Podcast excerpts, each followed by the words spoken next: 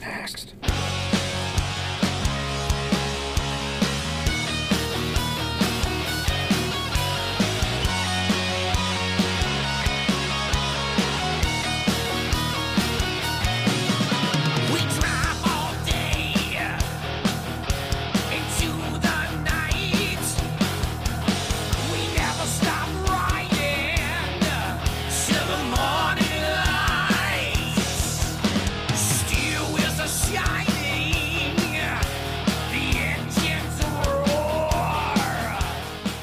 Yeah, right there. That smashing track that gets heavier and heavier every time you hear it. Brothers of the Road by KK's priest. Yes, yes. And KK Downing back on the show. Brother Shane, how cool is this? You know, we were just checking in with our man uh, who's in the middle of writing new stuff. And we just said, you know, we, we got to check in and see how KK is doing because we would have wanted to see him live right around now. But of course, with the surge in COVID cases around the world, tours are stopping and all of that. And he can't wait to get out there. And we were just pumped to chat with him, man. How are you feeling? Good man. We plus we uh, wanted to tap in on a lot of uh, Judas Priest noise. It's noise that's basically been circulating. Interviews and stuff have surfaced, and there's some some anger out there. We talked. Yeah, and we got it all covered. All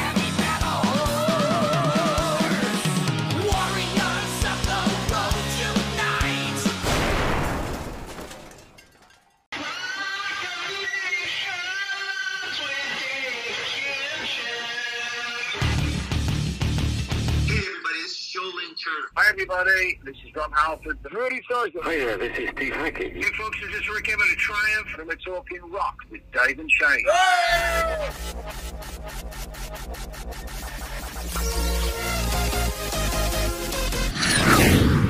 We are celebrating the return of the Sentinel, KK Downing, our pro- probably our original friend of the show. Don't you think, Brother Shane? Maybe.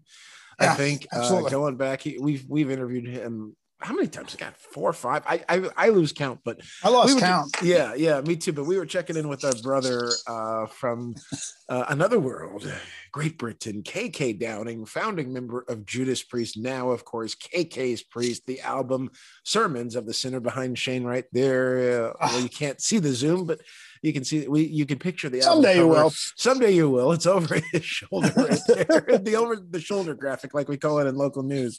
Uh, when you see the news anchor and there's a graphic over their shoulder, that's what they call it, an over the shoulder. But yeah, the album's over Shane's shoulder right now. It's such a and that's the vinyl edition, right? Yeah, yeah. I'm gonna grab it here just for the Yeah, sake man. of because this one, uh, this was my album of the of the Yeah. year Oh, it's metal. fantastic. Yeah, it was Uh, just phenomenal. For many reasons, but um, you know, in the songs in Incarnation, Hellfire, Thunderbolt, Sermon of the Sinner.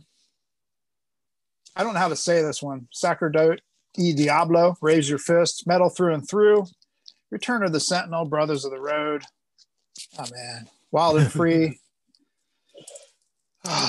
Hail for the priest. It's there so is. good. It's so good. There's, there's Ken. Yep.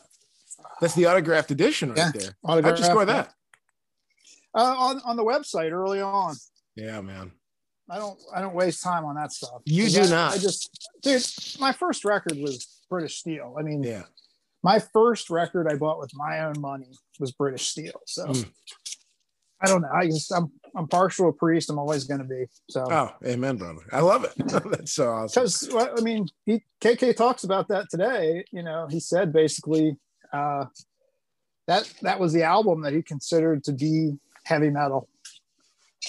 Yeah, he said you that know, was when the look. that, that yeah, everything came The together. term, everything. Yep. everything just came together. Yeah, the, the twin I guitars think, were I think it was a little before look- that, but Right. the, the critics say it was 76 with uh, Sad Wings. Virgin Killer, Sad Okay. Wings of Destiny, and uh, Rainbow. Yeah. You know, Yeah. those that trio of records. Damn good year. Oh man! And everything went, went up a notch. yeah. You know, Richie coming over, of course, from Deep Purple, bringing that shugging guitar, and um, Scorpions changed from a, you know, a proggy band on on Brain Records to uh, a very hard rock album. Virgin Killer is so. Yeah. Heavy record. Such- yeah. Such a great album. Yeah. Controversial record as well. Yeah. Yeah. You know, album cover had to be uh, redone, but yeah, it was uh, Original cover would not uh, No. would not do well today's today's climate. Was it Hipgnosis? No. One of the Hipgnosis covers, right? Because there were there were some I they did a it lot was. I can look yeah. it up. Yeah. But uh, Probably. they they yeah. always they always had Scorpions always had problems with their album covers. You know, yeah. there was Yeah, we- there was a Love Drive got um, banned from stores for a little while in the U.S. Yeah. Um, with that whole Tipper Gore thing. You know, they Mhm. ended up having to put a metalized, like a it was like a robotic scorpion on the cover of the yeah. other version. Uh, Love at First Sting was also banned in some chain stores um, Mhm. with a woman getting tattooed. That that one was the same as Love Drive. They just threw the band on the cover in black and white. Yeah. But that was a famous Helmut Helmut Newton photo. Yeah. We uh, and uh, Ken, uh, not Ken, um, Klaus talked about that a while back uh, on our show. He talked about like the Yeah. uh, uh, they were going after yeah Helmut and they were going after um, a certain image of models, uh, the nude models. Uh, they wanted to do something so- like it was a walking pose. The original picture had nude models, I think, walking towards the camera, and they wanted to redo that. So it was the that idea where it was the band uh, in like black leathers walking to the camera. I think is Yes. something how he said it. Yeah, but it was based on, on Yeah. that famous uh, portrait or painting. Yeah, but Yeah, uh, the first version I got that was the inner sleeve. The flip side, the lyrics were on one side. That photo from Helmut was on the other side. and okay, then yep. on the on the I think it was like the later version of the what was that? What was the chain? I can't remember anymore. Isn't that bad? Uh, there was a chain, a record chain that refused to um refused to have that tattoo cover on the mm, on their shelves. So instead of just putting them in bags or something, they Yeah. censored it, and the Scorpions had to re-release it in a PG version. yeah. So it's what happened back then, you know. It's what it's what happened at the time, you know. But uh, Yeah, they, they even got in trouble with taken by force, by the way. So oh, they had a did they cemetery. They had a cemetery photo, and Mm. people thought that was insensitive, so that was censored out, and Mm. that got a different co- cover as well Wow. in the U.S. That's my Scorpions knowledge for today. That's it. That's the Scorpions saga right there. Brought to you by uh well Shane.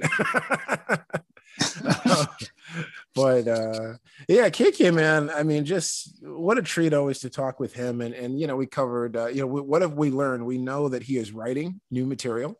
We caught him in the middle of that process. He said he was he was taking some time away and gave us a good hour and some change, really. I think an hour and 10 minutes um, while uh, working on some new music and he's riding high off of uh, sermons of the sinner we all are as you were saying there it's just so cool uh, and you know we get into some of the tension with the band too you know uh, on uh, on ian hill's birthday of course priest bassist and they go back i think the farthest uh, for anything that has anything to do with judas priest kk downing and uh, ian hill and and unfortunately he said they don't talk Yeah, it, it's uh, it's really sad, Dave. I, I, I really wish uh, you and I could dress up as attorneys or something and just get everybody together in a Yeah. room. I, I, I seriously, I, that's how stuff's worked out, and I really think that uh, these guys just really needed this talk. yeah You know, pat move the attorneys aside. Um, just as mates as you said just as old old buddies just I as mean, just as old mates. You know, guys that used Yeah. to share a pint after every show. yeah Guys that have been you know, bled together. Um, lugging your you know, gear how many uh, how many yeah. freaking albums how many freaking classic albums has this band put out together yeah you know i'm not knocking richie. I'm not i have no ill will towards the current version of priest. I just Yeah, really wish that i just really w- wish that glenn and, and ian and rob and kk could just get get together and yeah. and call it a day with with you know the, the bad feelings Well, they did that in. I remember when they put together the mythology. I, Yeah. you know, I'm blanking on that. I think that's the name of it. It was um, the release they did around like 2003. They got in the in the documentary. You know, Rob said, yeah, you know, they got together. They had tea. He said it was very British, uh, but they they got together. They talked about uh, what would go in the box set. And they said, yeah, and I guess we'll do another album. And and Rob said in the the documentary, you know, uh, just like that, I'm I'm back in the band. Does the world know? You know, my my Rob Halford impression is is horrible, and I love Rob I dearly. We love him dearly. He's been on the show. He's a he's a friend of the show. You know, um, but I just remember him saying it, and and at the time, you know, the the blood was pretty rough between the two parties. I think you know, just from what I remember reading in the press. Uh, and so it's like if that can happen, and even KK said, you know, all these bands get back together. You know, I mean, Van Halen did it. You know, Guns and he mentioned Guns and Roses. You know, so you think Yeah. if that can happen, how how can this not? But you know, just you, we we don't we're not all privy to everything, and in many ways, maybe nor should we be. You know, but it's Well, they uh, got- it's yeah they got together and, and put together one of their best albums, uh, Mhm. Scalog Records, Angel oh, Retribution. And it's amazing. Yeah, you know, I I remember being in the store here hearing that thing, and I just I ran over the counter and said, "Excuse me, is this?" He said, "Yeah, it is." And I said, "Can I?" And he handed me a copy of it, and I'm like, "See ya." yeah, I mean, yeah. I bought it on the spot, dude. That's Oh, I was yeah. just blown away. I'm like, "This is classic, classic Priest."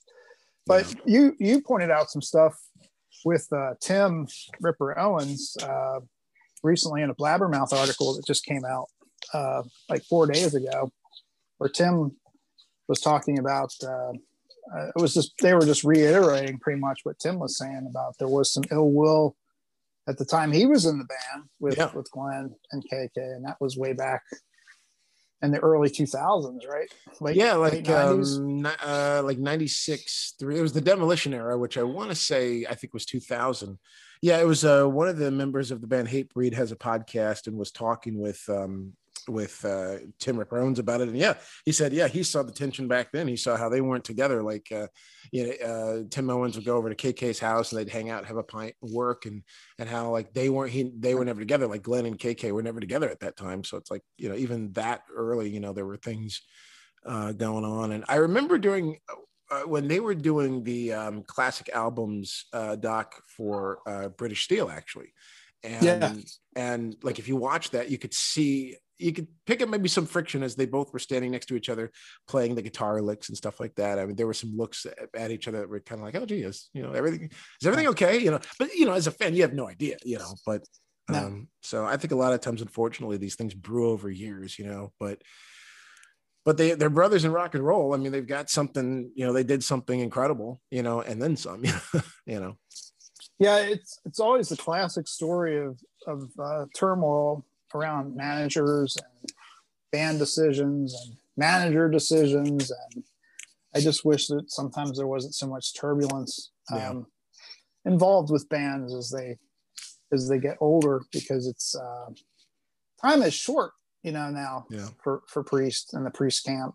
And I'm Mhm. not saying that they're they're at death's door, but I mean, um, a lot of the bands that toured around the time that you know started around the time that Priest did uh, or no more. I mean, Budgie just lost uh, Burke, Mhm. the singer guitarist. Um, Yeah. It's uh, we're you know most you know there's just not a lot of time left, and David Coverdale talked quite a bit about that the last time we talked to him. Yeah. All the people he's You know, lost along uh, the way. And and David's David has been going around and, and making amends with everybody, at least attempting to, everyone except Mr. Sykes. But um, yeah. I, I know sometimes blood is just so bad hmm you really can't do anything about it. But I don't know. Thoughts? no, I, I'm with you. I mean, yeah, Coverdale talked about because you know when he did the reissue of um, the '84 album, he was talking about you know um, is it Mel?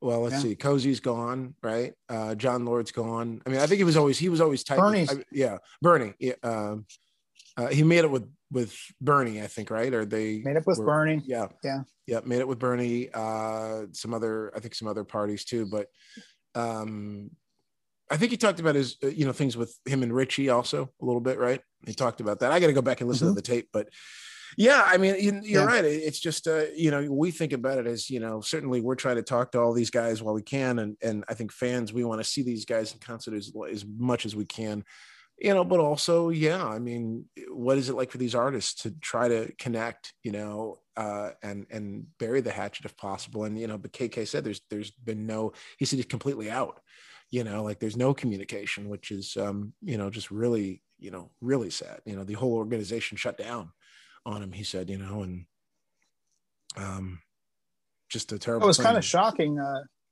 it was a kind of sorry about that. I, it was No. kind of shocking to hear, um, you know, talking about the Screaming for Vengeance thing. Um, Yeah, graphic yeah. novel. Z two uh, is known for their graphic novels. Put out you know an Anthrax one so far, a Dio one.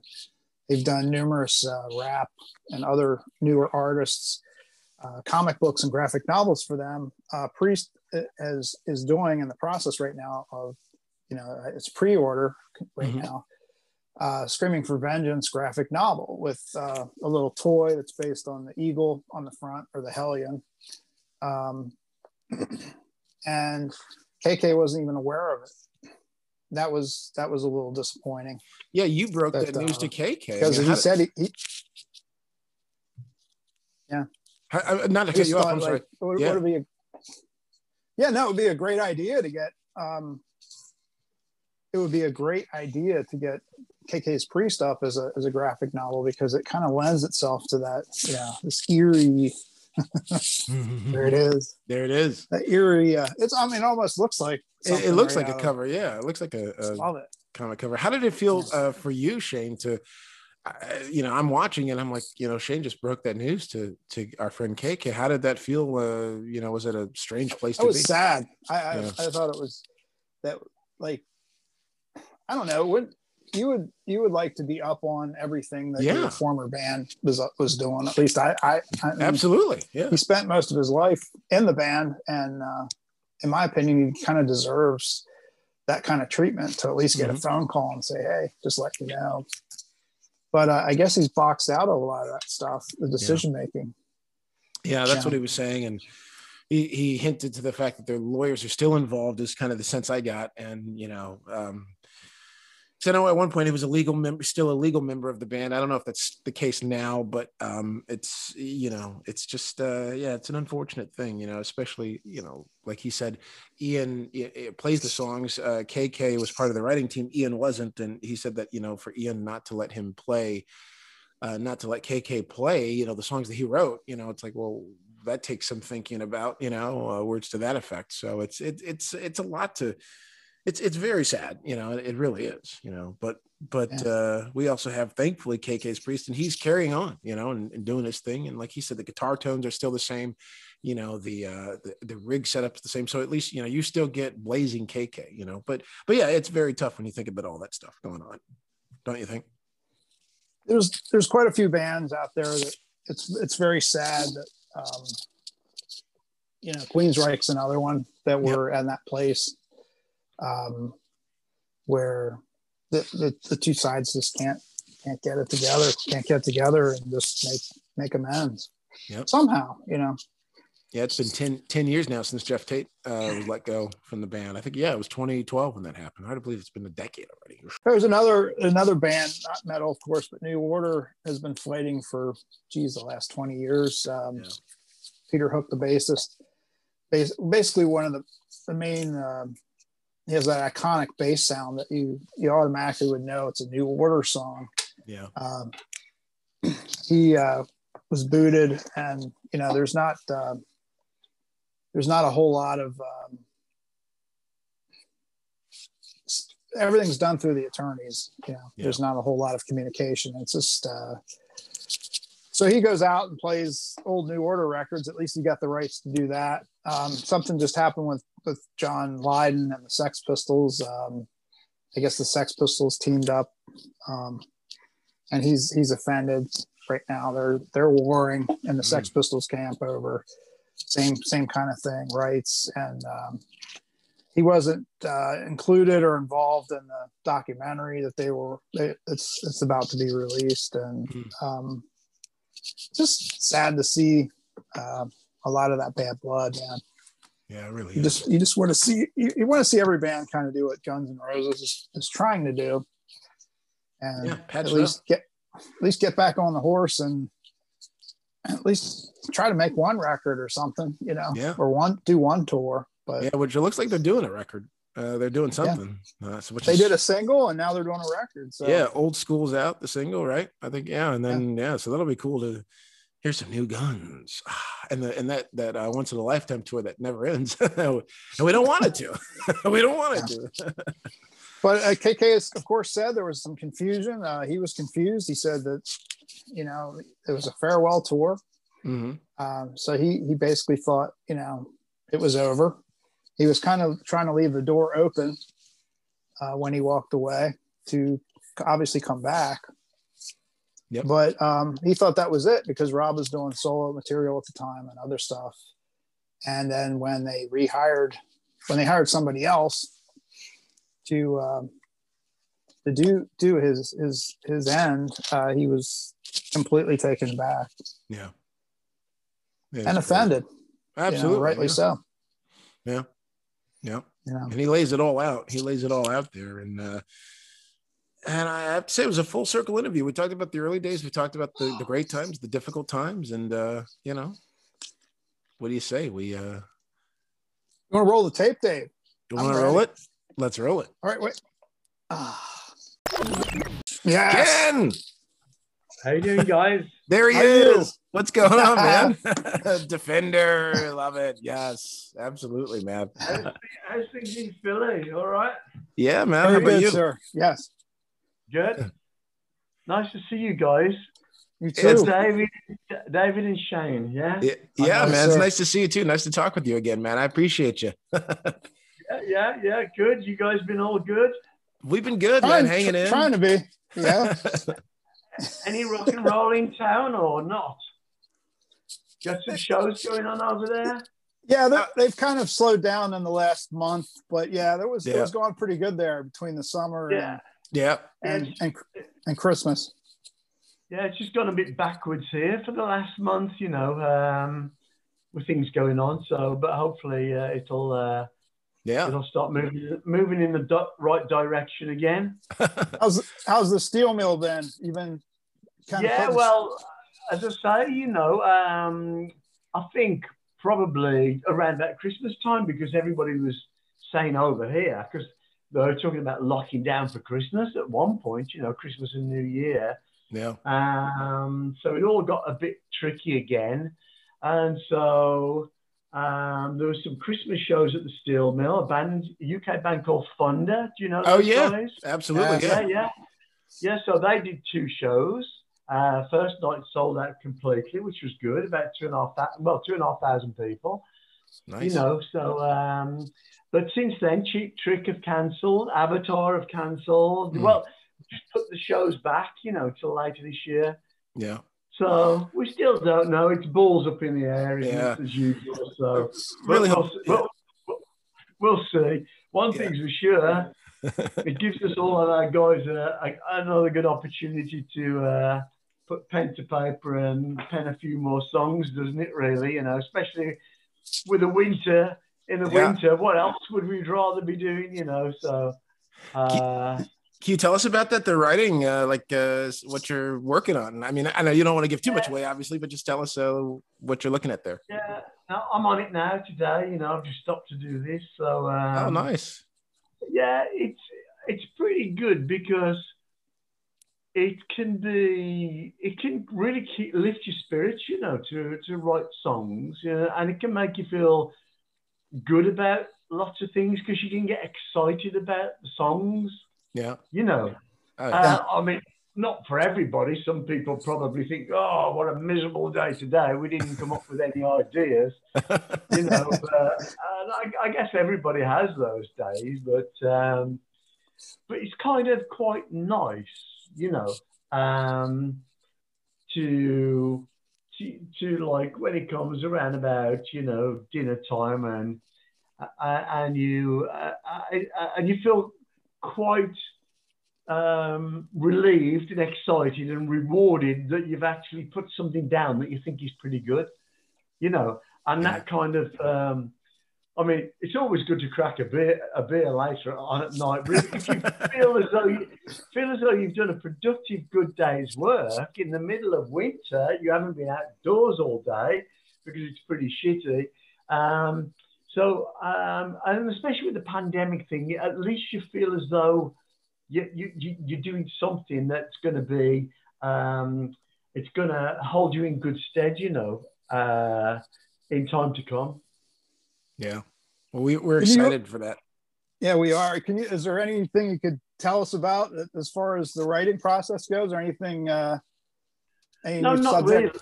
No. Not, not, not really.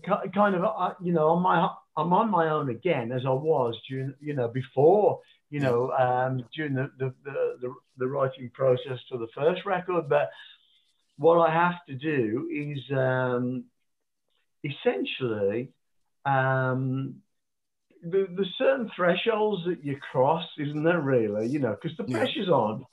You know, so all I want to do is to make sure that before I absorb anybody's time on money, flying around and and uh, working on stuff that that um, that that isn't to a point where it, it's actually quite uh, together and, and kind of complete in a way, Mm. even though it even though it's uh, very kind of you know fag package stuff in a way, you know it's kind of uh, you, you can audio it from front to back and it kind of makes sense, but you know it's it's it's it's a song, you know. Yeah. Um, because uh, I know that when I get to that point, that all of the time and when the other guys put their input and everybody spends all of their, you know, more energy and time on it,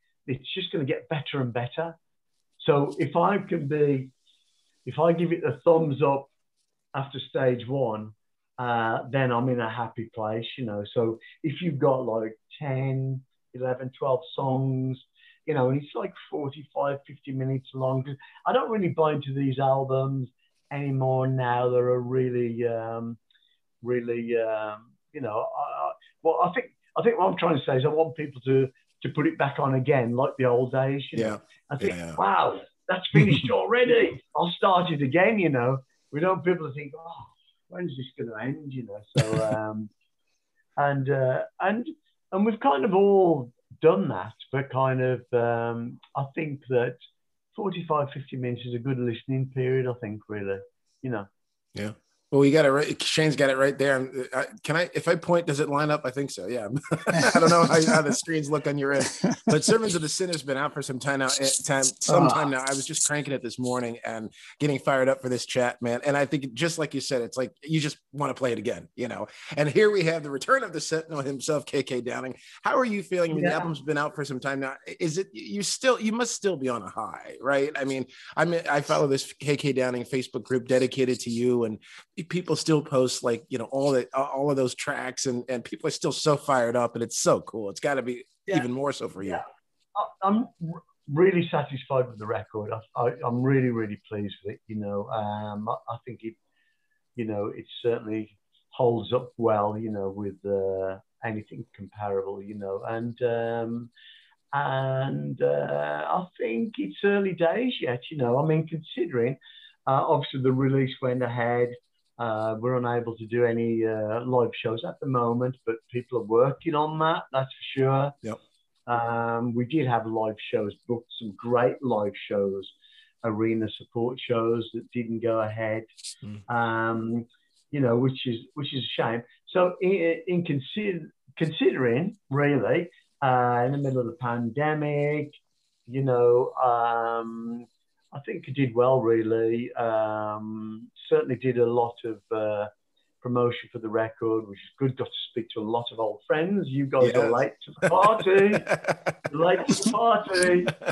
You know, uh, but anyway, you're here now. That's the main thing. Yep. And um, but you see, it's not all bad because if I can get the uh, another record under the belt, you know, by the summer, Mm. you know, then uh, as the shows go ahead, once we're out, then we'll have two albums we can rock out on, and we can we can carry on going. You, you see, that's kind of where you know the optimism lies. Um, you know, going into 2023, hopefully we can get some shows at some point this year. But to be honest, now I've started, you know, with this record, I think it would be a good Mm. thing to get that under the belt, you know, because the thing is, you know, you get some people that don't want to believe, and they, you know, you get some people, skeptics, saying things, and um, you know, uh, this is far from a side project, you know, this Mhm. is the real deal, Oh, yeah. and. Uh, yes. um, yes. we're, we're, we're not a one trick pony. You know, the, the next record will come out. Uh, and I would uh, dearly aspire to release two records within the space of a year. Haven't done that since I think Killing, Killing, Killing Machine and Stained Class, I think, Oh yeah. was the last time I think we did that. Yeah. Um, but anyway, I'll stand corrected on that. Um, but but yeah, so um, looking forward to that. So I'll give it my best my best shot at doing that. There's no reason why not. It's Yeah. you know it, it, it can be done, you know, and um, so we'll push on with that. And, uh, and like I say, when we get our touring hats on, it'll be you know we'll go we'll be here then everywhere. awesome. That's fantastic to hear. Another record. Yeah. Yes. What, uh, Yeah. Yeah, because I heard I heard Pfizer coming out with yet another concoction, whatever that means. I I'm sure. I'm sure uh, they, there is one one pill I've heard li- uh, flying around, but they're doing another one coming out in March uh, that is going to see off the uh, this latest uh, variant as well, Hmm. which is all good news. Yeah. You know, these guys are these guys are pretty clever people, aren't they? You know, It's amazing. You know, in all fairness to them, they're, they're clever people, and uh, they're working away at it. Um, and um, you know, I've got every confidence in in those uh, chemists and scientists, you know, to get the job done. I mean, they've done they've done fantastic so far, haven't they? Really, you know, Yeah. in a short space of time. So um, I think that um, the future's bright. It's all good, and, and uh, at some point, you know, we'll probably have to accept it like we do the flu. But as long as they've got, because when we have the flu, we can there's injections and pills we can take, and we don't pay too much attention to it, do we? I know it's still a very nasty thing to have for some elderly people. We'll probably have to accept this is going to be the same sort of thing. Yeah. But as long as that falls in line with with those other things, we can just carry on and forget about it. You know, that's what we want to do, isn't it? Yeah, is it endemic? Is that the term they use? I think you know, or where there's some control. I, yeah, I don't know. I, I, I, I'm not a scientist, but I think that's the term. But no, you're right. I, I, yeah, I mean that's the best thing we can hope for. I think you know is just get it under control and you know, and and I, you know, I know for me, I went to uh, the Genesis concert. Uh, it was like the first big like stadium show that I, I had been to since Shane and I saw the Misfits uh, two exactly two years ago. This was last month, and it was like it, it was you know we were all wearing masks. It was still great to see a show, but it was it was weird at the same time. You know. Yeah, yeah. Well, you know, we had some good things going on, like say at the steel mill. I, I got there for Schenker and Doro on the same Yes. bill. That, Yeah. Oh, man.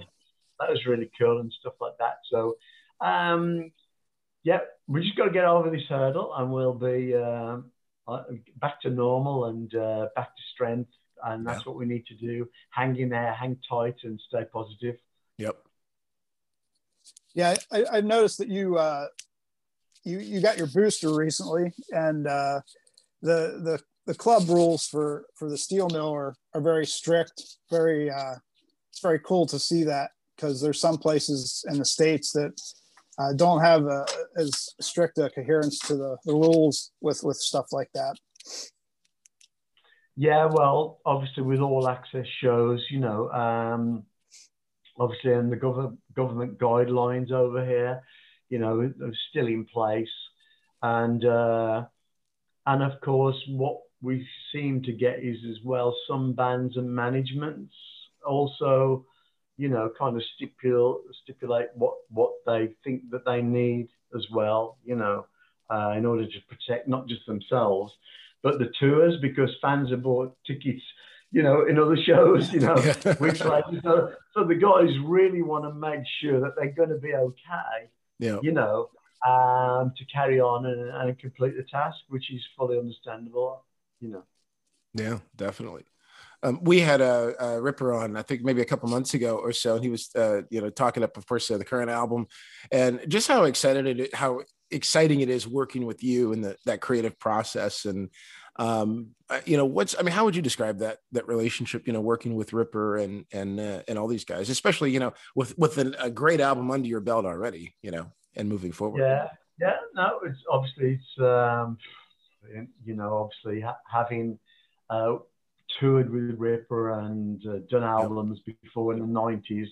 You know, it was great to get back with uh, you know uh, working with uh, with him again. You know, um, I mean, as we know, I mean his capabilities, his vocals, are they're totally extraordinary, Yeah. and um, yeah, I mean, it was good because you know we we did do that one-off show at the Steel Mill, which was very rushed and pushed. It was crazy. The guys flew in the night before, you know, and, I, and, and that's totally out, that's totally out of my comfort zone, really. Yeah. you know, as was the thing I did with Ross the Boss, you know, because they flew in the night before that was you know, awesome. Yeah. we had we had one run through. So I don't like that because you know all of my life. Well, I managed to get into a comfort zone where you get consistency. You know, the crew and production manager and road manager and Yeah. you know tour manager. I mean, you know, lots of people that uh, are very experienced.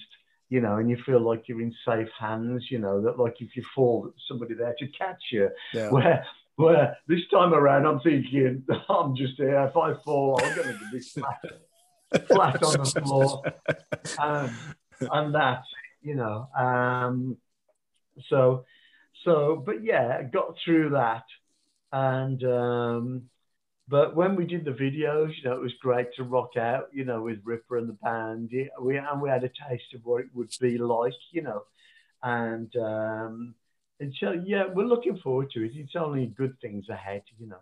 Yeah. Yeah. Was that back in the days of Priest? Uh, KK, does that you? How how long did you and, and Glenn used to rehearse for for tours, big tours? Yeah, well, you know, we I think we were kind of um I think that we were like-minded, um, you know, and we had the luxury, not in the early days, but like, you know, for some decades, we had the luxury of going, okay, this has got to be controlled, it's got to be right, we've got to fine-tune this. Everybody, you know, and and uh, myself and Glenn, I think we were very, uh, you know, similar in that way. You know, Mm. if you can do it, it's just down to the extra hard work. You know, you know. So if we think, oh, one more run through, well, you know, it's like it's midnight. You know, the crew's here. You know, the last run through was good. Yeah, yeah, but let's do it one more time Yeah. and um, and and inevitably we would go out, pack up after the production rehearsals, probably fly somewhere, drive somewhere to another country, get on stage, and the first show would be absolutely 100% on the money. Yeah. It's the next night when you drop out, you drop your guards, thinking, "Oh, I can do this blindfolded now," and that's when you start to hang on. How did I make that mistake? You know, so it's sec- it's the second and third night you have to watch out for, Mm. uh, not the first night. You know. Yeah. So we, we would come off after doing the first show, the tour, and go, oh, yeah, on such a high, you know. then the next night, I think, hang on, how did we mess that bit up, you know? So that's kind of what it is. You of course glenn and rob i think are part of the you know one of the greatest writing teams uh, in the history of rock i mean certainly the greatest writing trio i think you know um how did that develop over the years like what when do you feel like um when would you say you felt like you know there was a rhythm creatively there you know between like all parties uh you know musically like in terms Yeah. of writing new material you know, it's um well, I've been in that situation, you know, where it can be different, you know, and uh, but what happens because like in the early days, because there's kind of money involved. Yeah. You know what I mean? If like if you, do- you know, at, at, at least if you can get some publishing money, that's kind of direct to the artist, you know, and so if you know certain things happen and you don't make money elsewhere at least maybe you've got that so it can be it can you can get into the into the rut of being of it being a bit competitive you know Yeah. and um and i think because obviously we were a four piece you know we one guitar for quite some years i Yeah. was with al atkins and rob uh, for some years obviously writing uh, and recording um, we, we never released an album, but we did some recordings, you know, Mm. uh, which is still around somewhere, you know. Uh, Oh, in fact. I've got a full a full show, I think, uh, upstairs of uh, of us of a four four piece, and I think it was probably when we did um, the, the extensive tours with Budgie. No, oh, Uh, yeah. Oh my God. Wow. Yeah, because the recording I've got is at, the- at uh, the Birmingham Town Hall, which is a Oh big my venue back in the day. You know, Yeah. holds Yeah. two thousand plus. You know, and and we used to jump on these tours supporting Budgie. I think we did two extensive. Uh, when I say extensive, just in the UK, and there would be thirty shows plus. Mm. So uh, that, were, that was extensive touring, really, and it was great, and we had a great time with the guys, and um, and we used to do a jam, a- like a twelve bar blues jam at the end, you Oh, know, man. Whew. which was uh, which I'm so grateful for now. Obviously, um, obviously, I did I did write a piece, um, you know, in tribute to Burke. Obviously, as we know, he's just passed Yeah, away. yeah. Right. Condolences. And, yeah. um, I did post that on my website in Finland, and hopefully it's it's, it's gone elsewhere. But Yep. you know, um, but um, yeah, so I'm so um, so so pleased and uh, and honoured to have had shared those uh, those those times, you know, with the guys, you know, when we Yeah. were struggling struggling musicians and. Uh, but Budgie were fantastic. They were wonderful. They Oh, yeah. wonderful Yes. people. Wonderful Yeah. people. And uh, like I say, and uh, I do mention it in my tribute about uh, when I was living in, you know, in in, in, in poverty, in a little little bed sitter. But I had my guitar and I had the radio, and I would turn on the radio and listen to this one guy that used to broadcast from a, pri- uh, a, a, pirate radio ship, I think, you know, Mm. Oh yeah. in the North Sea. And I'm pretty sure it was Kid Jensen, you Mm. know. And, um, and, uh, and uh, this is going back, you know, to 67, 68, you know, when I, and, but he would play several songs, you know, and I loved it, you know, and I was such a big fan and it was great. And, uh, and let's face it, you know, Judas, uh, and as I also say as well in my uh, tribute to Bert, that, that they were, you know, and, and, uh, and Burke, they, they were there at the beginning also, you know, as an embryo of, of, of metal and everything else that we know today, hard rock, heavy rock, whatever it is, that wasn't around at the time, that they were very instrumental and played a very, very important part because they were an inspiration to me, you know, as well as a lot of other bands and obviously and fans uh, to get on board and uh, and lots of great songs, Yeah. uh, great performances. To, That four piece, uh, the video, that four piece uh, show you were talking about, I don't, has that ever been released? I mean, that'd be something. You know, you know us fans, we love all that. We eat that stuff up. no, no, it's just uh, it's just when, when that tape recording was recorded, people were recording. If people Mm. can remember Mm. that far back, it was um, the guy who was like a booking agent. I think for us recorded it, but it was just one of those things Mhm. that looked like a book. It had the speaker at one end and a cassette at the other. You could plug a little microphone in. Oh yeah, and yeah. that was it. That was That it. was it. That's all it was. So it was recorded on that, Okay, yeah. you know. But I have that recording, and it was the first um, Mm. recording we have of a uh, of a live any live performance. Wow. Oh, Yeah. that's awesome. Yeah. Because those were still going back to the days when we as as songwriters we didn't have anything to record our songwriting days on. Oh yeah. Not like me today with Pro Tools or Cubase. You know, Right. we just had to remember what we had come up with the next day, hopefully. and that's true, Yeah. you know. Yeah. And uh, and that and that flame wasn't lit again in me until I heard a, a- an interview with Robert Plant in England about Hmm. six or seven years ago, and he said, "Oh, we didn't have anything to, you know, to, to like, not like today." He said, "We just used to have to remember what we did the day before when we got Hmm. together the next day." And that's what we did. And we used to play riffs over and over and over and over and over again, you know, hopefully with the bass player there, with, with the sing. So if you forgot, maybe they would remember, you know, Mm. and that's what happened. Yeah. And when we started to piece the songs together, we used to play them to death until Mm. we had no alternative, but, to, you know, we, we would be able to remember them the next day. It didn't always happen, though. We, Sometimes we forgot.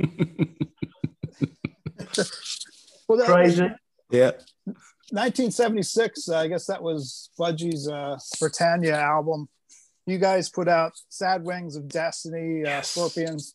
Scorpions put out Virgin Killer, Rainbow put out uh, Rising. Was there a push at that time, KK, for bands to just get harder and harder around 1976? Yeah, absolutely. Because we were on the, you know, the uh, chronological evolution, uh, e- evolution of, of music as we know it today. Because, like I say, in the um, as a, as a young teenager, just le- about to leave school at the age of fifteen, you know, m- most of everything was blues or progressive blues Yeah. and that was it. Hmm. You know, in the mid '60s, you know, uh, we were so desperate to uh, to coin our own brand of music for, I suppose, people that were kind of blue, blue collar working, working class kids. You know, of those people that worked in the factories, foundries, and building sites and stuff like that you know so obviously we be, a lots of great players became aware of the blues and we were all fans you know so some of the guys got a jump on me you know obviously peter green eric clapton and rory gallagher those people in the early 60s you Oh know. yeah. but, I, but but they loved blues they it was so loved it so much but they wanted to they they expanded on it and they did and did a fantastic job of, of becoming progressive blues bands you know um but i kind of i love the blues and i loved all the progressive blues bands but i didn't want to be that you know. I didn't want to do the 12 bar changes at any point. Even if there was a 10 minute solo in there eric clapton solo in the middle of crossroads you know i didn't want to do that.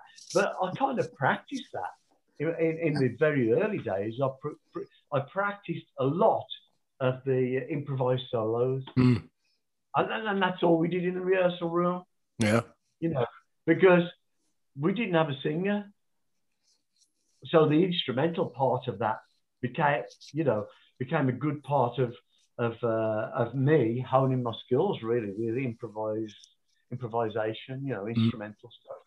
Um, but but I'd already clocked a few things that got my interest, you know. Um, uh, and I told a story about the Kinks who really got me in '65. That really did get me. Yeah. You know, um, I didn't know I liked that song because I was supposed to be a pop band because they were in the charts all the time.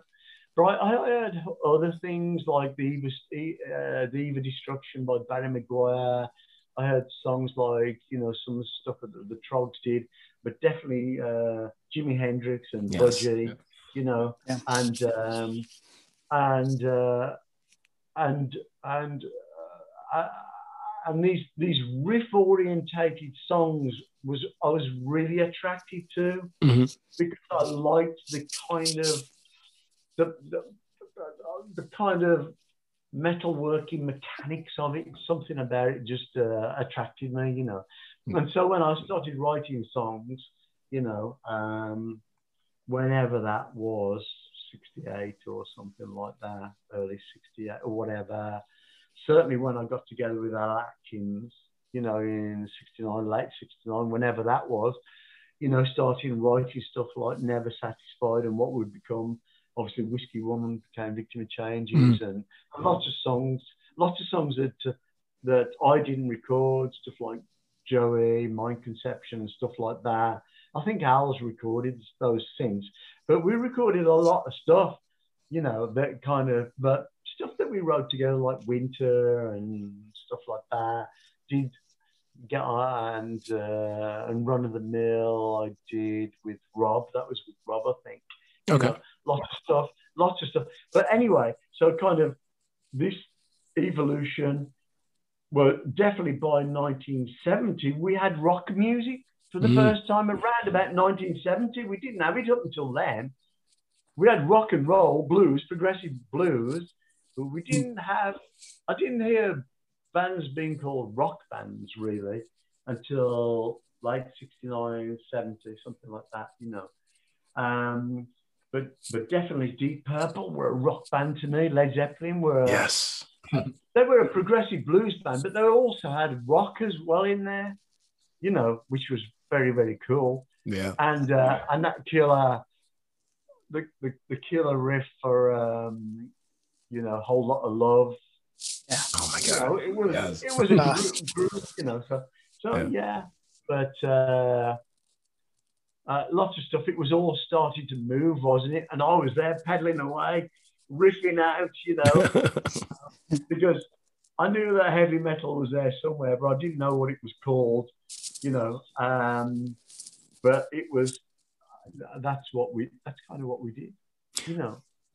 And, and when you were looking at you know those early days of gear, now correct me if I'm wrong, but I think you, when you were starting out, was it you had the '64 Flying V and the White Strat? Is that correct? Yeah, I had the yeah, and those were my two guitars because up until that point, Oh, okay. I only I only had ever one guitar because lots of people only ever had one guitar. You know? Yeah. So if you broke, broke a string on on the stage, you had to stop the show. And I've done that, Mm. you know, and it, and it was kind of normal. It was kind of a normal thing to do, you know. Um, and then when you had two guitars, it was wonderful because, Mhm. yeah, for, for me, the main thing was the Fender Strat and the and the Gibson Flying VRS. They were two different things. Yeah. It, it was like a fa- it was like a family, and you had a boy and a girl, you know, and and they both could perform differently. They could, uh, and and they had a, a complete different reason for being, you know. Mhm. Um, and so uh, the tonality and the playability uh, and everything around that, you know. So I was kind of spoiled for choice, you know, because I could pick up the Strat and um, and I could pick up the Flying V, and it was uh, the world was my oyster, you know. yeah. KK, when was the first time you ever heard the term heavy metal back then? Do you remember?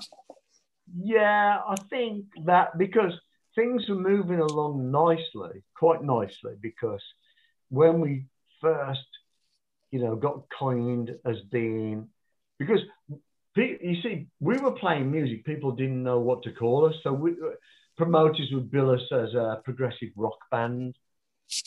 I no, a, pro- Yeah, a progressive blues band. Sorry, No. we just billed as oh, Right, right. progressive. Not at all. progressive. Yeah, they, they they thought progressive fit the bill because we were progressive, you know. But they put blues on there because they knew that blues would sell tickets. Right. Yeah. Um, so when they called us a uh, a rock band, that was brilliant, you know. yes. Yeah. And then, and then we were called a progressive rock band. And then we were called, oh, was it heavy rock first? I think it was a heavy rock band or was it hard rock? Whichever way round it came. You can tell how old I am. I mean, I'm going back now to the early 70s, which came first, you know. And that was fine too. We were fine with everything they called us, you know, as long as there was rock there Right. progressive rock, hard rock, heavy rock. We were cool with all of that. And then some journalists, which probably would have come in probably around the mid 70s, coined the phrase, you know, heavy metal band, and I'm thinking, yes, Yeah. that is wonderful. And of course, that stuck, you know, and Yeah. stayed. Because uh, I guess it doesn't get any heavier than that. You know. no. Yeah.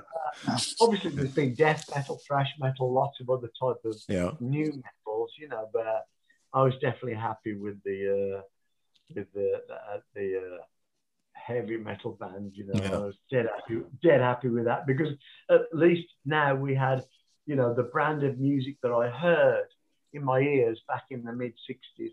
You know, when I heard Hendrix playing, you know. Uh, you know those heavy metal songs, Purple Haze, those riffs, and Foxy Lady. I mean, it just still doesn't get any heavier than that, does No, it? You know, oh, no, not at all, I man. mean, that, that's as, that's as heavy metal as it gets. Let's face it.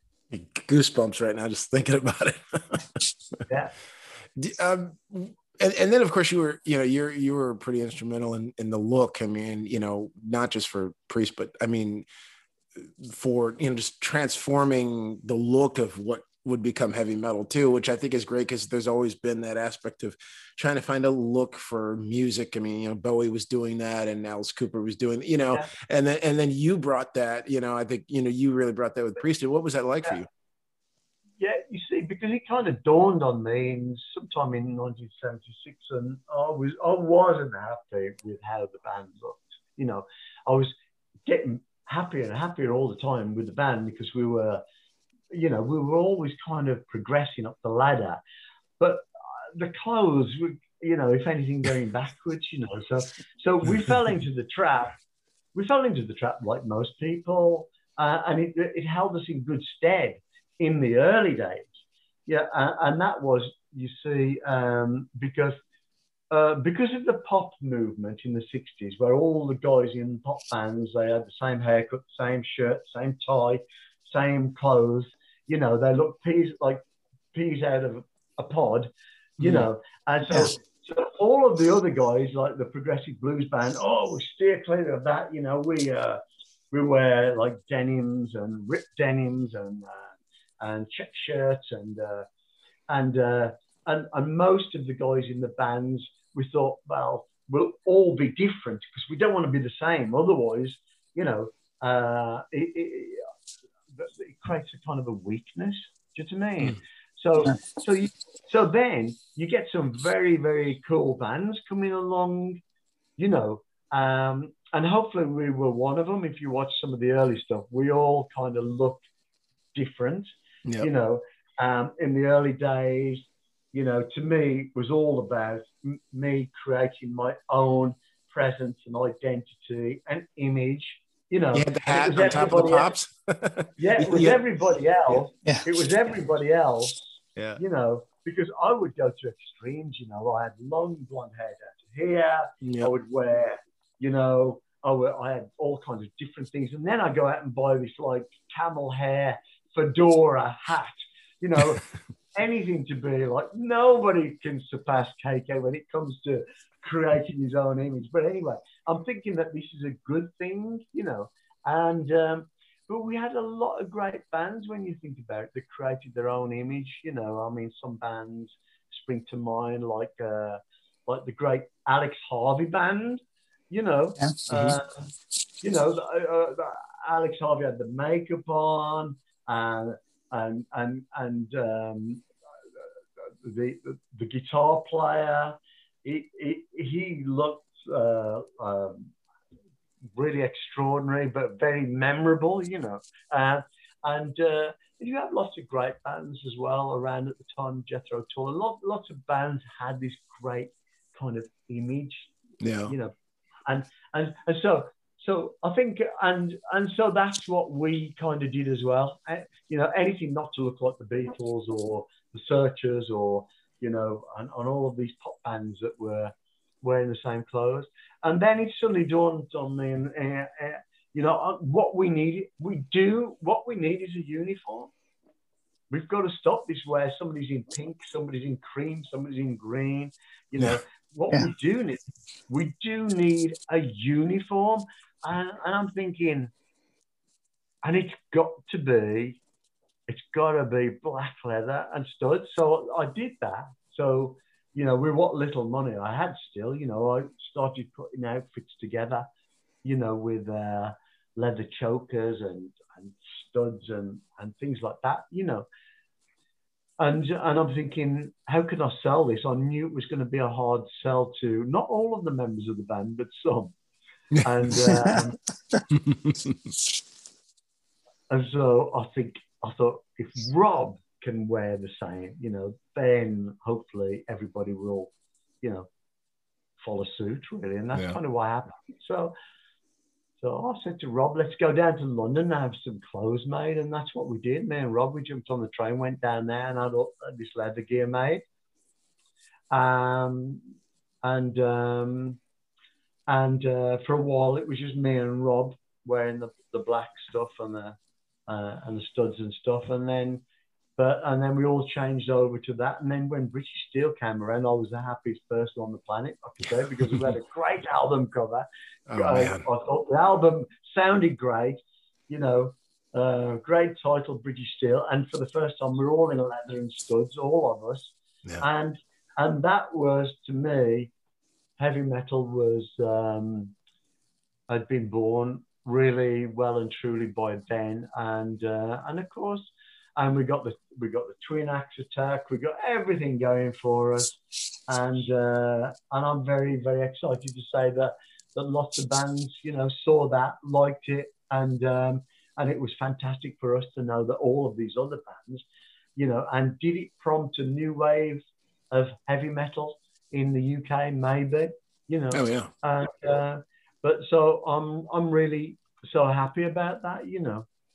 Um, it's okay, my screen's just gone off. I'm back, Uh, and uh, and uh, and it was probably about a year after that that we were we, we were known as the, the the grandfathers or godfathers of heavy metal, which I wasn't very happy about because yeah, I'm thinking it was all new to me still. You know?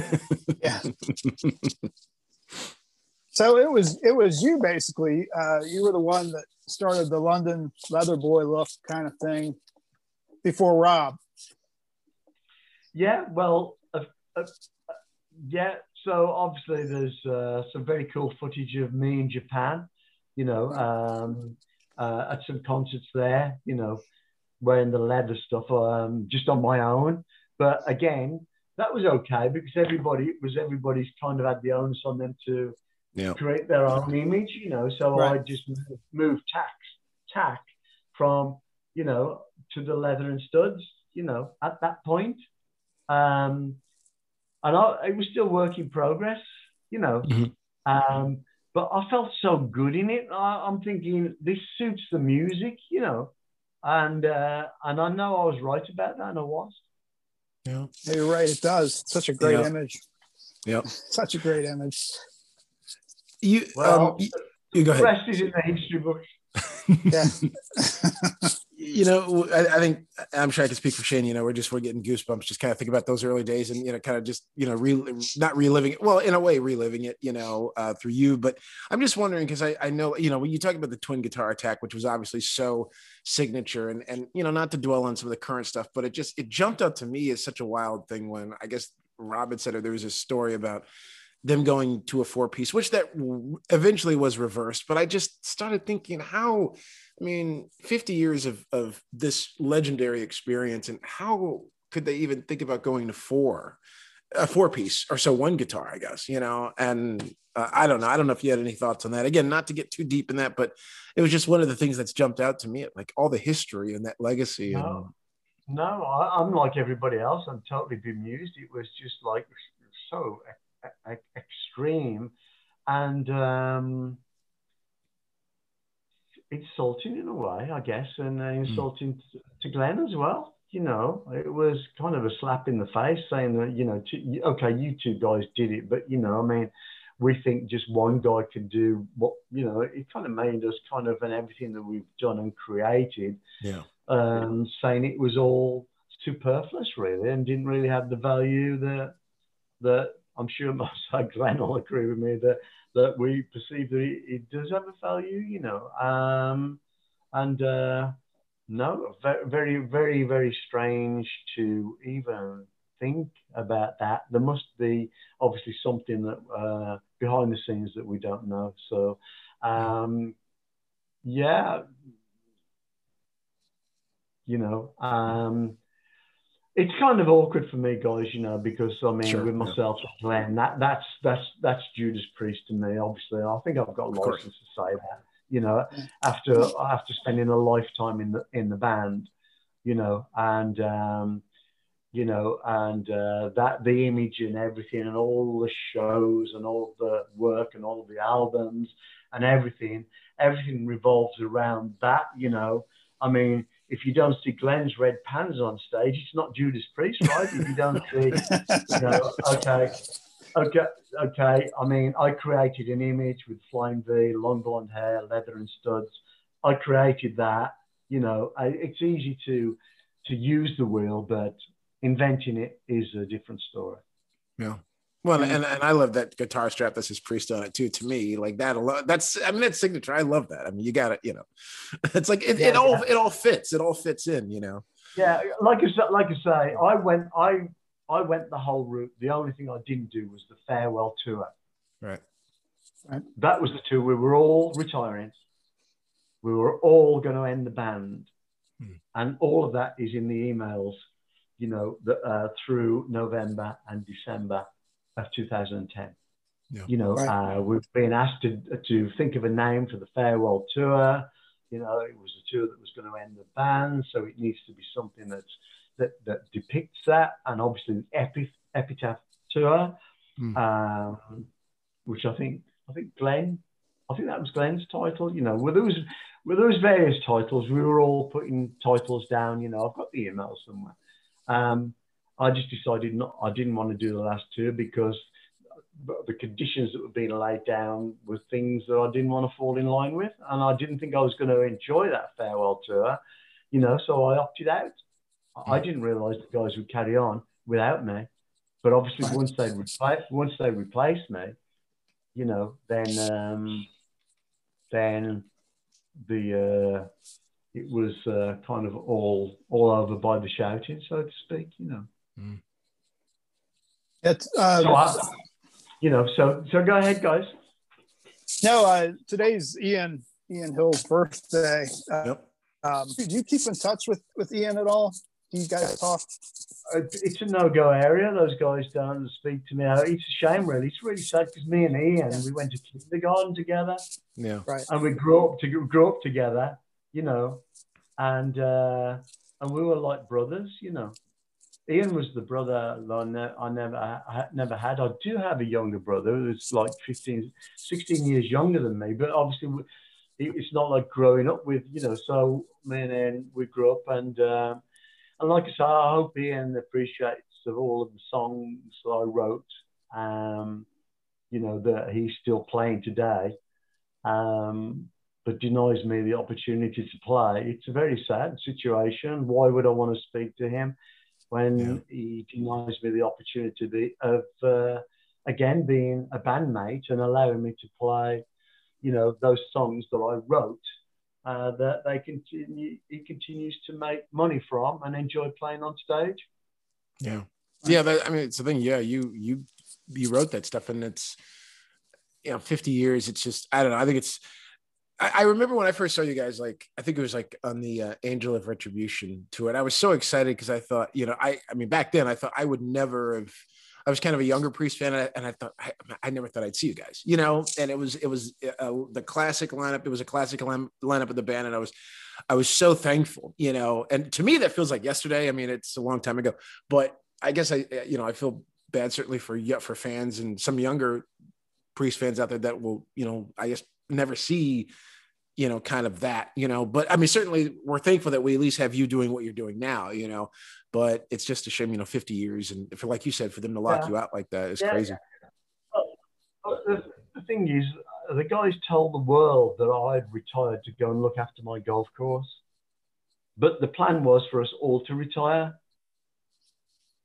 But I have an email actually saying I'm actually going to sell the golf course. Mm.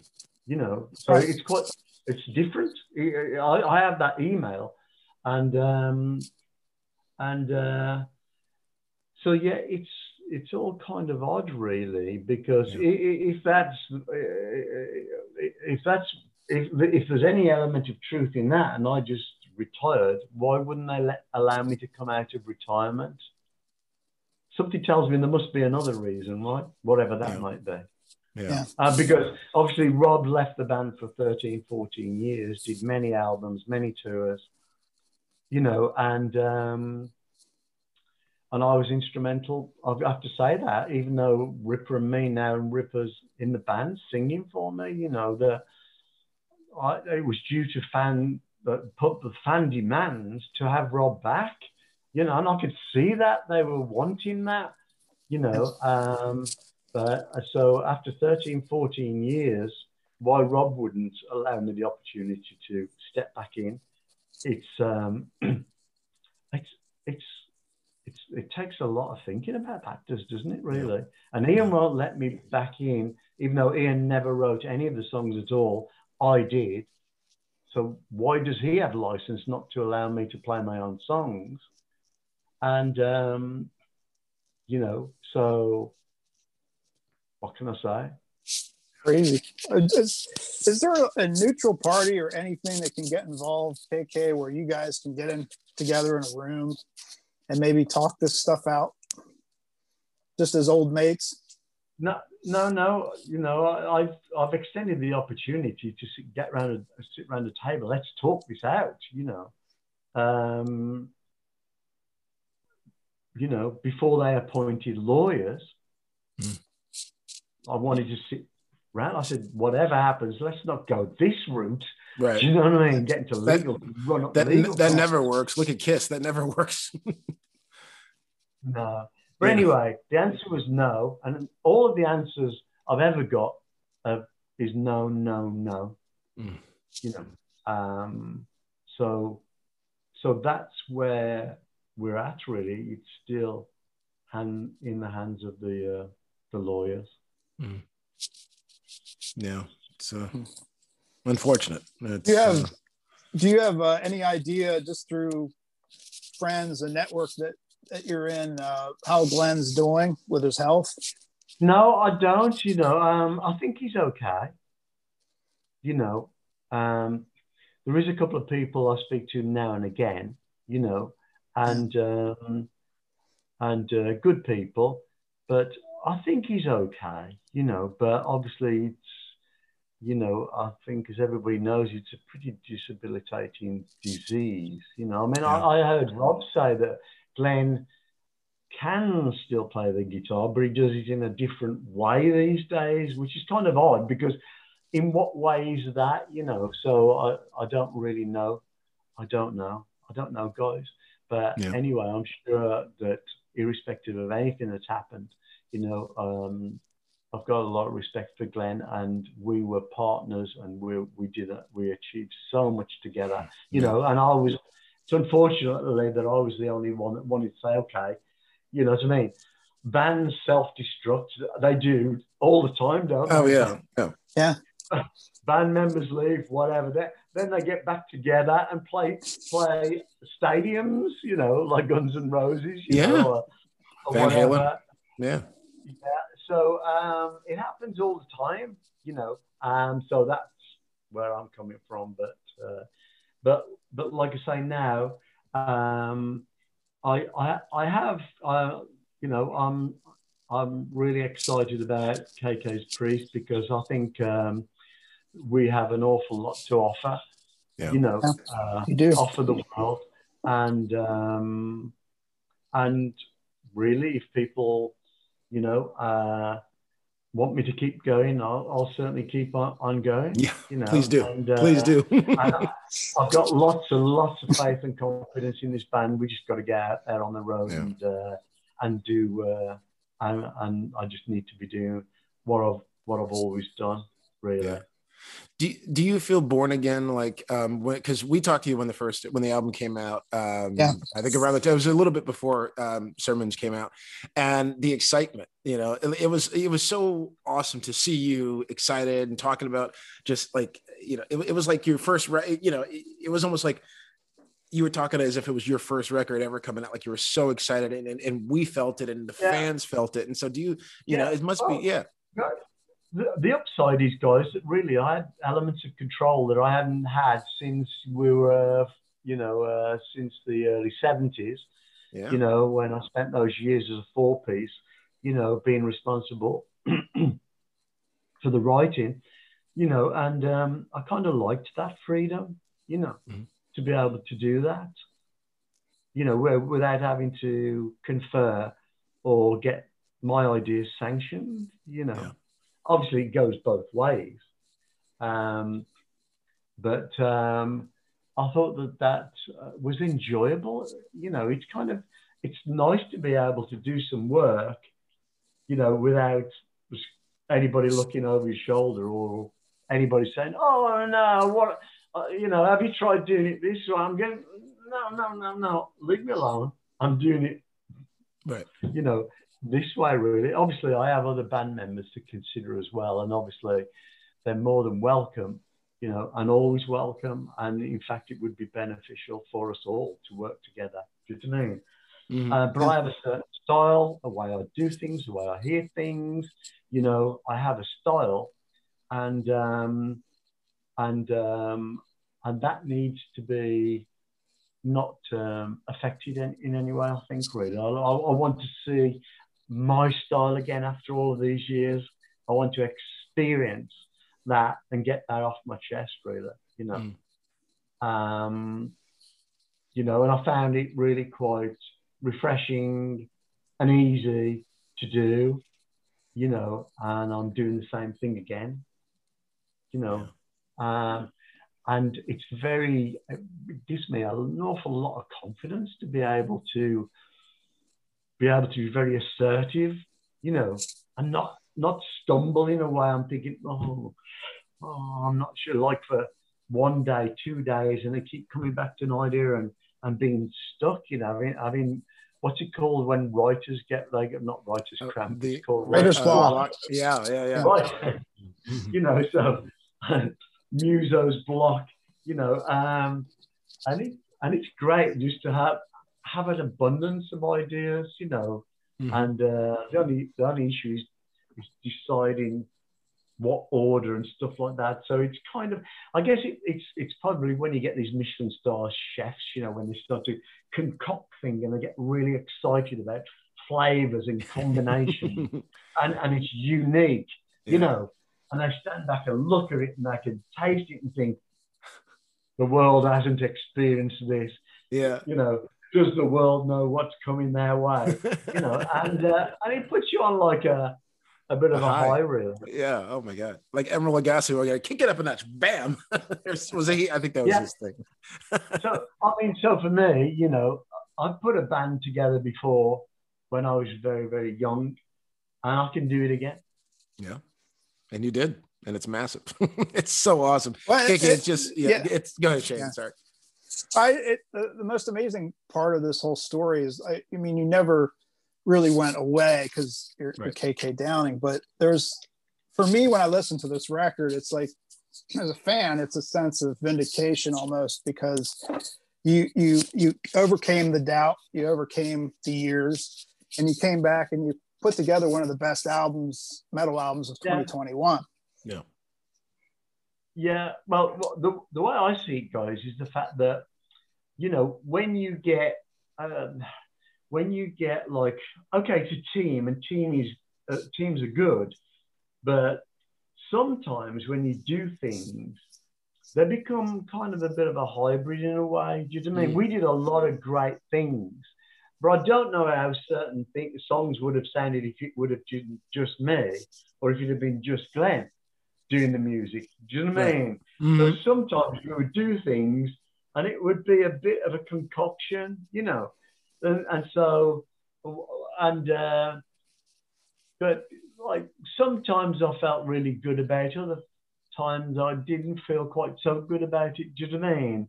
Mhm. Um, Yeah. but the main thing is, whatever we did was of a standard, you know, uh, for the most part, a pretty, a pretty good and very acceptable s- standard, you know, that both Glenn, myself and Glenn, you know, sanctioned and went with. But if I'd have done things on my own, maybe they would have been a bit different.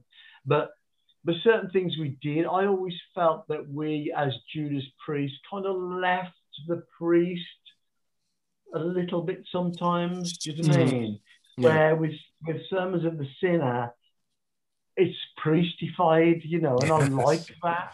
I Priestified. like Oh, that I like that. monastical kind of mysterious kind of.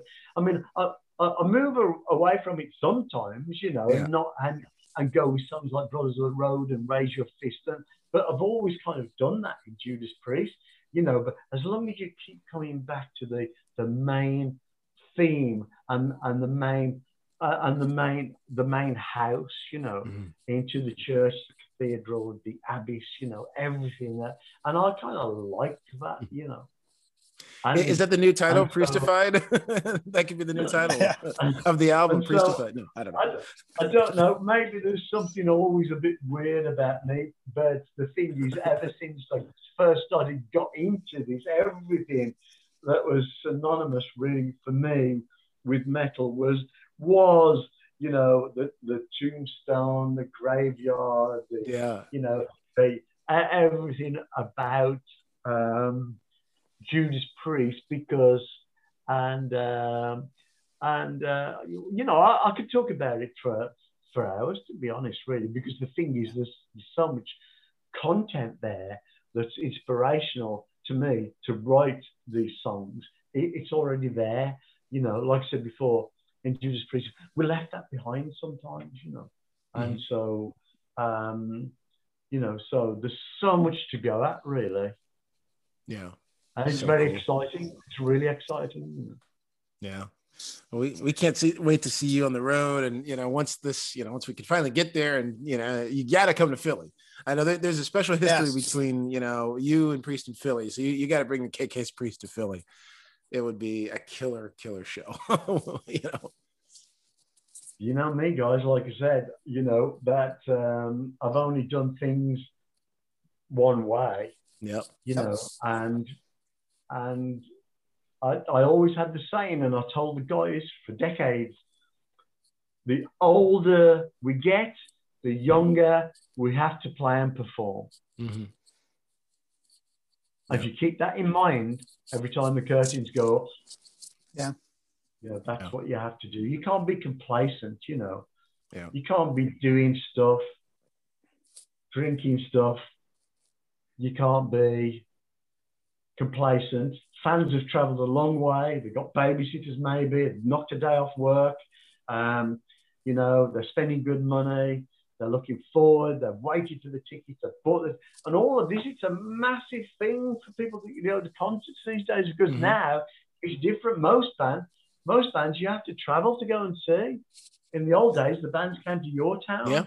we Oh, yeah. we used to play the secondary markets didn't we Yep. Judas Priest would go all around America playing Yeah. the main market, LA, New York, whatever. Right. And then we we would go around to Biloxi, Mississippi, to Little Rock, Arkansas. Or I mean, Saginaw. Yeah. You know, you know, we used to play the secondary markets, and guess what? They were just as enjoyable of playing those packed out theaters or whatever as they are playing Nassau Coliseum or somewhere else. Right. Yeah. Mm-hmm. The fans are ju- the fans are so pleased, Yes. you know, Yeah. that you've come to their town and they like you for it and love you for it. Well, that's what we kind of need. Hopefully, we can get back to doing that, you know. That, I mean, that, that does, that means a lot to, to fans. I saw you at a smaller venue in Harrisburg. So in, in Yeah, it's- 83. Yeah. It's kind of mi- missed now. Fans who've got to travel 150 miles or whatever it is. America's a big, big place. You know, you, can- you, can, you could easily live 150, 200 miles from the major city that, you know, from what, where people go. And, um, you know, so if people, it, there's a lot of time and expense now to go see bands, uh, and, and the, the ticket prices seem to, you know, before COVID anyway, they were really, ex, really expensive. You know, uh, they, over here in the UK, it's exactly the same. It's, it's, you know, it's incredible what people are charging.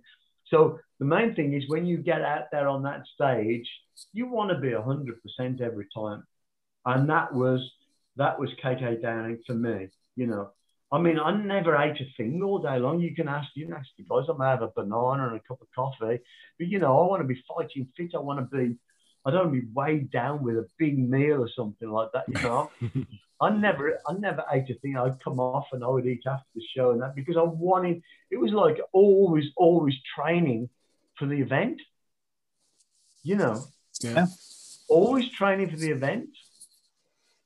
And um, so when you get out there, you know, you're as fit as you can. Pe- People always used to complain, oh, KK, he's always asleep. Oh, he's like a dormouse. He- He'll be in his bunk asleep. It's just me making sure I'm, you know, because you've got to you've got to be ready for that show, guys. You've got to be fighting fit, you know, because it's a, a good workout and uh, but an en- enjoyable workout. Yeah. I used to love it when we used to come off stage and Rob used to his boots upside down and literally a pint of sweat would pour out. Oh my god. You know, yeah. and now while I'm looking at Rob, I'm going, come on, Rob, you you can lift one foot up in front of How long did that how long did that high last after a show? Like how long was that high for you after a after a big show? Well, that's the problem, guys. That's Yeah. the problem. You do get high, you know, and uh, Yeah. I, you you get such a lift, and uh, but but that's the reward, you know. But Yeah. you can have a couple of beers, you can have a nice meal, you can talk to some girls, you Hmm. know, sign some autographs. You know, you can hang out with the guys, and you, you can kind of feel it, you know, and it, it's it's a real buzz Yeah. you know. So, but kind of towards the last tours I did, it, it kind of all got a bit kind of stale and complacent, and I wasn't happy with that, you know. And I, I was trying to G the guys up, saying, you know, let's do it my way, you know. Um, but seemingly that wasn't going to happen really. So, um, so, I, and and I think we were winding down, and uh, and that hence the decision to end the band Yeah. and for everybody to retire. Gotcha. So I kind of I get the bad rap guys, you know, KK left, Priest. Hang on, we right. we all we all signed up to doing it. Right. I, I just threw my toys out on the pram in December. I'm thinking, right, bollocks to that. If that's if that's the way it's going to be, you do it, you know. But Yeah. Yeah. And I, Yeah. I think I had a right, a right to do that, to duck out during Sure. the farewell gospel tour. But in a way, to me, it was kind of me, something not being final for me. If I didn't Yeah. do the farewell tour, maybe to me it never happened. Mm. You know, but it's only because the guys got together and um, decided to carry on. At which point they should have said, "Like we're carrying on, really. You need to uh, get your ass in gear and come back and and continue the journey because we've all changed our minds." But that didn't happen. Except they changed their minds to have me back and keep the, the situation the way it was. So there you go. Yeah. Well, we're just blessed to have you doing your thing, and I think what have we learned today? We learned that you're. Uh, we appreciate you taking the time because I know you said you're you're writing, Yes, right? we do. Correct. You're you're writing. You're you're working, uh, doing your thing. I am. And, I yeah, am. and and we're excited.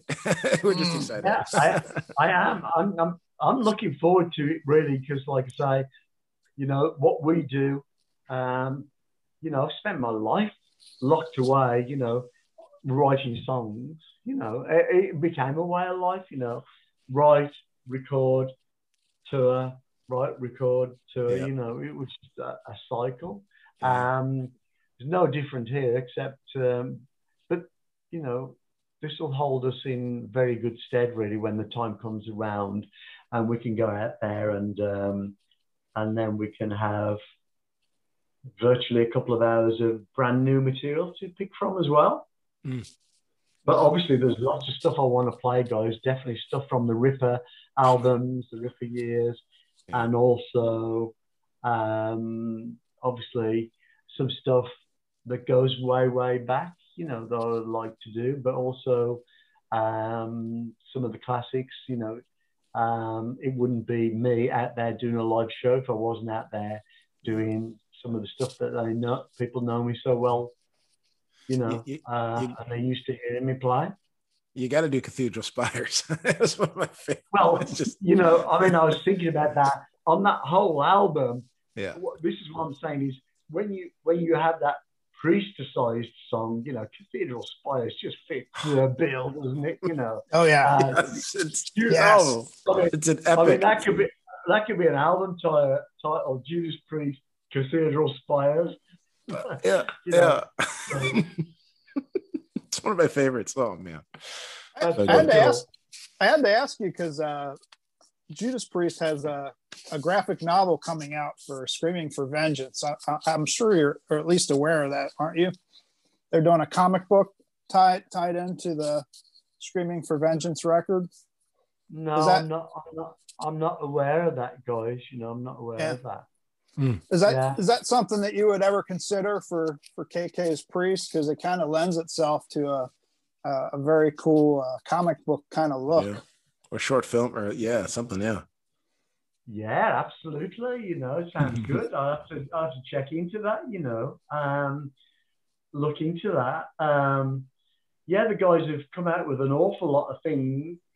You know, I'm like, I don't get anything from anything, by the way, guys. Oh, really? Hmm. wow. So it was kind of a hard bullet with the 50th anniversary books. You know, to see not only to be denied to be a part of that, but also, you know, to see me in there and you know. Um, yeah, that's that, that, that's an odd decision to go out to promote 50 years of Judas Priest as a four piece. That's that. it That just it, it's it just flies in the face of everything that like you all accomplished. I mean, it's it's. I mean, you were there Oh, for yeah, forty years. If you look at the book and it's five hundred dollars, and you know, and there's there's uh, Jeez. you know, I mean, it's kind of uh, that that's kind of uh, bizarre. I don't know what's happening, but obviously, I, I did complain of uh, management decisions that I wasn't happy with. You know, Yeah. management and band decisions um, has been the main reason for uh, me being upset in in 2010. You know, um, but obviously, during that year, Rob did his own world tour. 2010, uh, Yeah. including the, including the Ozzfest, playing Judas Priest songs, and he released two solo albums, studio albums, Yep. which was also a bone of contention, and that's why we were wrapping these up. I think, guys. Mm. But it was, Mm. it was it was getting to the point where myself and Glenn were- were thinking, you know, um, it's not really um, something we can continue to be doing, really, you know. Mm. Um, so it's kind of tough. It's kind of tough. Yeah. But but uh, but that's why KK's priest is um, is, uh, is, is is it's good for me, guys, at my you know my stage of life. You know, now I've hit the the big seven zero. Happy, yeah, that's right. Yeah. Happy 70th, Um, sir. Yeah, absolutely. Yeah. Be 70th. Mhm. Yeah. So yeah, basically, lots of things that were unpriestessized in latter years. You know, uh, I hope to obviously make all that good. You know, with this Judas Priest record, me and AJ we share the guitar solos. You Yeah. know, in, in, in a fair way. You know, that wasn't happening. You know, uh, Glenn was doing most of the solos, which was not good really because I can do it. I can do it all. Yeah, I always have wondered about that. I, I always felt like, in some sense, it's like I, I want to hear more, more because I mean, your style. I mean, I, Glenn's style is great, but your style, I always kind of re- resonated more with me. Just you know, and I always wanted to hear Yeah. more from you. You know, Yeah, yeah, and so that's happening on the priest uh, on the KK's priest record, and um, and yeah, the full-on vibes there. You know, all the classic tones are there because obviously my guitars are the same, my amps are the same, everything is the same. It's me, Mhm. you know. Um, so uh, yeah, I can't change. Um, it's too late in Don't the change. day. no, please Well, don't. I- I- why should I sell my guitars and get new ones or change the way that I produce or Right. I yeah, Oh, I write songs the way I do anything. It, I just I, when I did this when I did uh, Sermons of, of the Sin, I just went onto autopilot. I sat there. I was like, right. I won't even think about this. I'll do what comes natural. yeah, And and combined with that, I want to songs out there that I know are going to be great live songs. The audience can enjoy and participate No. because there's a lot of that on there as well. So Uh, very well, we're very much looking forward to that opportunity. That's awesome. Well, Please KK, come to we- Philly. Please come to Yes, Philly. please. Yes. you got to come here. It'll be awesome. It'll be huge. We will, we'll, we'll be there. You know, I mean, you know, I- I'm Yeah. looking forward to doing this world tour. You know, and uh, hopefully there'll be more of them. And Yeah. but yeah, I've got very good fun, fun memories of Philadelphia. Beautiful city, isn't it? Oh, yeah. Beautiful city. Absolutely. Yeah. Yeah. Look Okay, forward any, to it. Yep. My second home. I'll be back soon. oh, we love it. Any, anything else you'd like to add, KK? Uh, we appreciate your No, time, just- sir. Very grateful. just like to say a big, a big thank you, not just to all the fans in Philly, but all the fans in the United States and everywhere for being so patient and, and grinding it out through this horrible pandemic thing. But everything's going to be good. We're going to be back. The music industry is going to be, you know, uh, back um, to where it was before. Um, not going to be much longer, but like I said, big thank you to you. Patience, thank you all for checking out KK's Priest, the record. We're back, you know, back in the saddle. I'm back in the saddle. And uh, I hope to see you guys real soon. Yes, sir. The Thank you, KK. has returned. KK, Yes, take care, has. sir. Okay, you guys. Shane, Thank you. David, good to catch up with you again, buddy. yep. Yes, sir. Again, God bless. Take care, man. Okay, you guys. Yeah.